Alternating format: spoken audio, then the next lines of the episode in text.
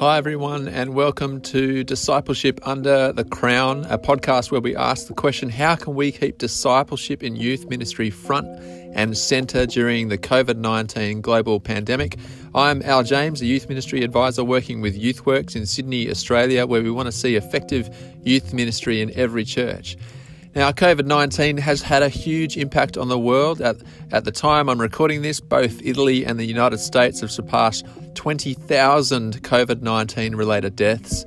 There's been reports of refrigeration trucks being used as temporary morgues in New York, trenches being dug for mass graves to deal with all the bodies. But as we keep saying in this podcast, God is King. He wears the crown, even if coronavirus might look as though it's ruling the world at the moment. And so, our question is how do we do discipleship under the crown?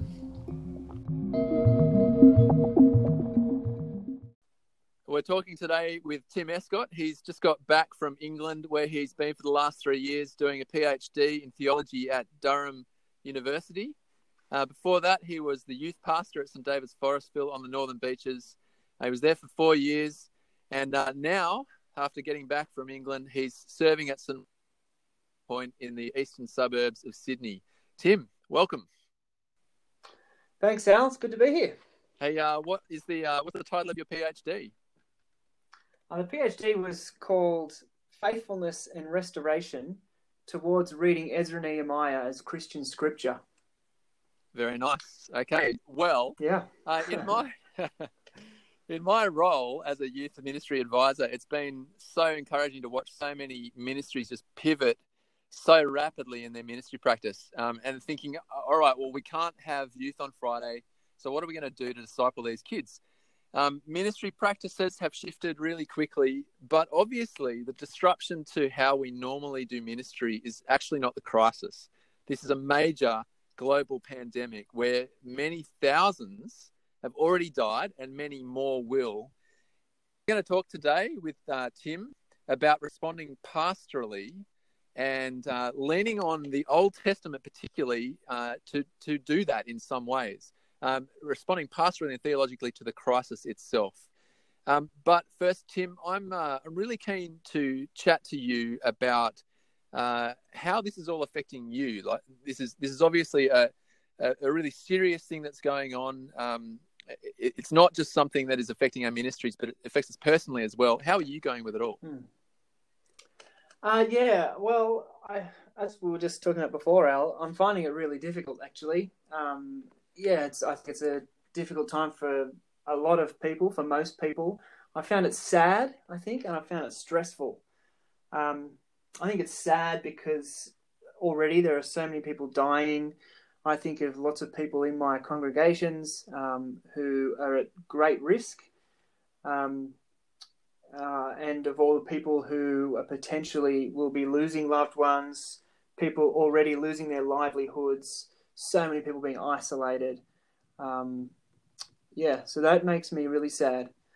And also, I found it stressful because I've felt responsible for leading, or at least partially, partially responsible for leading my church community uh, through the crisis. Um, yeah, with all of those challenges, people facing those different things, um, uh, yeah, I think there's a big responsibility on us as pastors to lead these people, especially kind of theologically, uh, in the path of discipleship. Mm. And it's a, and it's and it's a big. It feels like a, a big burden mm. um, at times. Other times, it does feel like a, a, a privilege. Um, so you know, I do try and cast my anxieties on the Lord. Spend a good amount of time reading His Word, especially reading some of the Psalms, and spending good time with brothers and sisters in Christ has really been helping me. Uh, Tim, you, are talking about leading your congregations, leading uh, the people that you uh, for pastorally through this, um, quite clearly we need to respond to this pastorally. Um, why do we need to respond mm. pastorally to the crisis itself, uh, more than just uh, responding by getting our program sorted? Um, well, I think uh, the main reason is that in all of this, there's just so much, at least just so much change for people. And change means loss, and loss means grief. And so you know I think it can be easy to say, well, I'm I'm uh, not things aren't too bad for me because I'm not sick, I'm not at high risk of dying, or no one I know has died. But I think it's important for us all to recognize that for all of us, um, that we're all experiencing huge changes, and that causes us to have to grieve. And there are lots of layers of that. And so some of us might become very sick, very people who are very close to us might die. We one of us might may very well die. Um, uh, but that's layered with you know job losses and um, just losing, not having say the money or, or the things that we needed. Um, there are things that that impact us directly, and I think especially of youth, you know, they're not being able to um, make contact with their friends who they able to make contact with their boyfriend or girlfriend the way they usually have.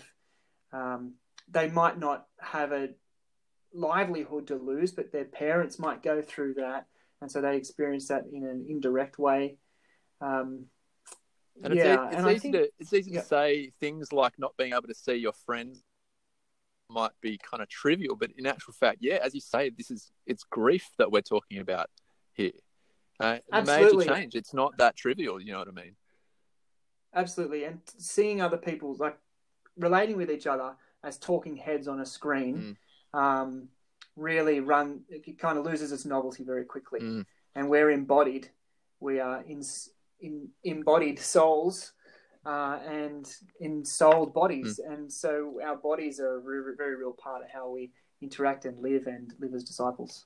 Uh, and Tim, we were talking before about how you can default in ministry to other things, the practical things, the pragmatic things, rather than that pastoral need that uh, we need to focus on in a time like this. Yeah, that, that is a real risk. Um, as people in ministry, we like having things organized and in place. And so the risk is that we just kind of jump on logistics, getting those things in line it's good to use those gifts however we can, but the risk is that pastoral work gets left behind because pastoral work is very messy. It's it's hard. It's really hard work. It's very slow, and sometimes you can't see progress happening. And and so the risk is that we just leave it behind. And uh, the other thing we were talking about before is the idea of um, growth through pain. Yeah, that's right, and I think that's that's um, something that's very strong in all different parts of the Bible. I'm going to talk about the book of Habakkuk in a minute, but uh, in that you can see um, a growth f- through pain and grief and suffering. Uh, the way you know, I think of the way that Paul puts it, that we move from suffering through growing in our endurance, character, hope, um, and Habakkuk experiences that from wrestling and questioning God to resolving that he will rejoice in the Lord uh, no matter the suffering that he experiences. Yeah, thanks, Tim. That that's it's super helpful. Now, your um, your PhD was in Old Testament. Uh, you've read uh, fairly extensively a lot of the Old Testament. Um, what does the Old Testament have to equip us for this pastoral task that um, that w- that we are engaged in at the moment? Um, well, I think one of the things about the Old Testament is that, uh, I mean, it's part of the big story of God, God and his people, um, God's work to save his people, and eventually culminating in Christ.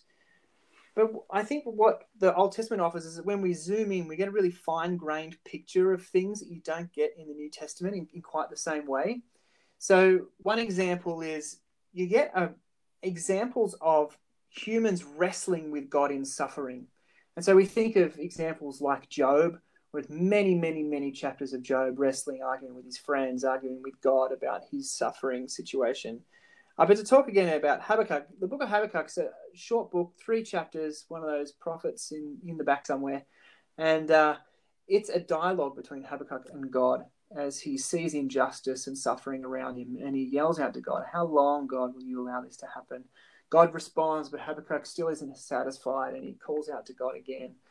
And so you've got this this real uh, strong examples of human wrestling with God. And I think, especially for youth, it's very important that we're very real and honest and authentic about our emotions, about the reality of things around us, um, and being able to process those in a spiritually healthy way uh, by bringing them to God and not kind of denying them, which is what we can do sometimes as Christians. Say, "Oh, it's okay because we're going to have we have resurrection," uh, which is absolutely the case, but we really still need to slow down and experience that that wrestling in suffering.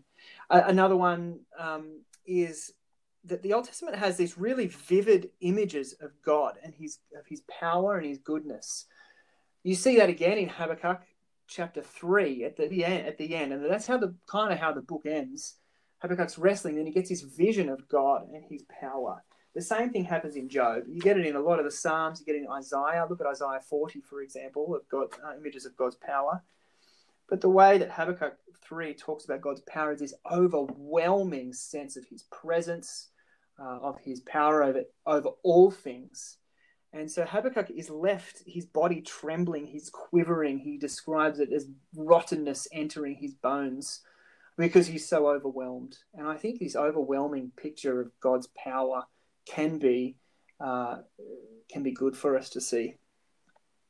And uh, the final thing that I would mention is also uh, the the Old Testament has a bunch of rich imagery of God's promises of restoration, of renewal, of new life. Habakkuk is not such a good example. There's one, there is one verse that really stands out. Uh, chapter 2, verse 14 says, For the earth will be filled with the knowledge of the glory of the Lord as the waters cover the sea. And that's just, that's a beautiful picture of God's presence um, and of God's renewal of an uh, of a painful groaning creation. And when you look elsewhere in the Old Testament, you get you get all sorts of pictures of, of this kind of thing. Um, I mean, again, again, you look at Isaiah 40, look at Isaiah 65 with a description of new heavens picked up in Revelation. Ezekiel 37 is kind of a classic one about, about Israel coming back from exile, uh, metaphorically described as, as a resurrection. And yet, as Christians, we can see that that's, that's true for us too uh, physically through Jesus' resurrection. So, um, so yeah, those promises from God are, are, a really powerful thing for us to hold on to as well. Tim, thank you so much for joining us. Uh, it's been really, really wonderful to hear um, some of the thinking that you've done, and particularly from the Old Testament. Um, I really want to thank you for joining us. Thanks, Al.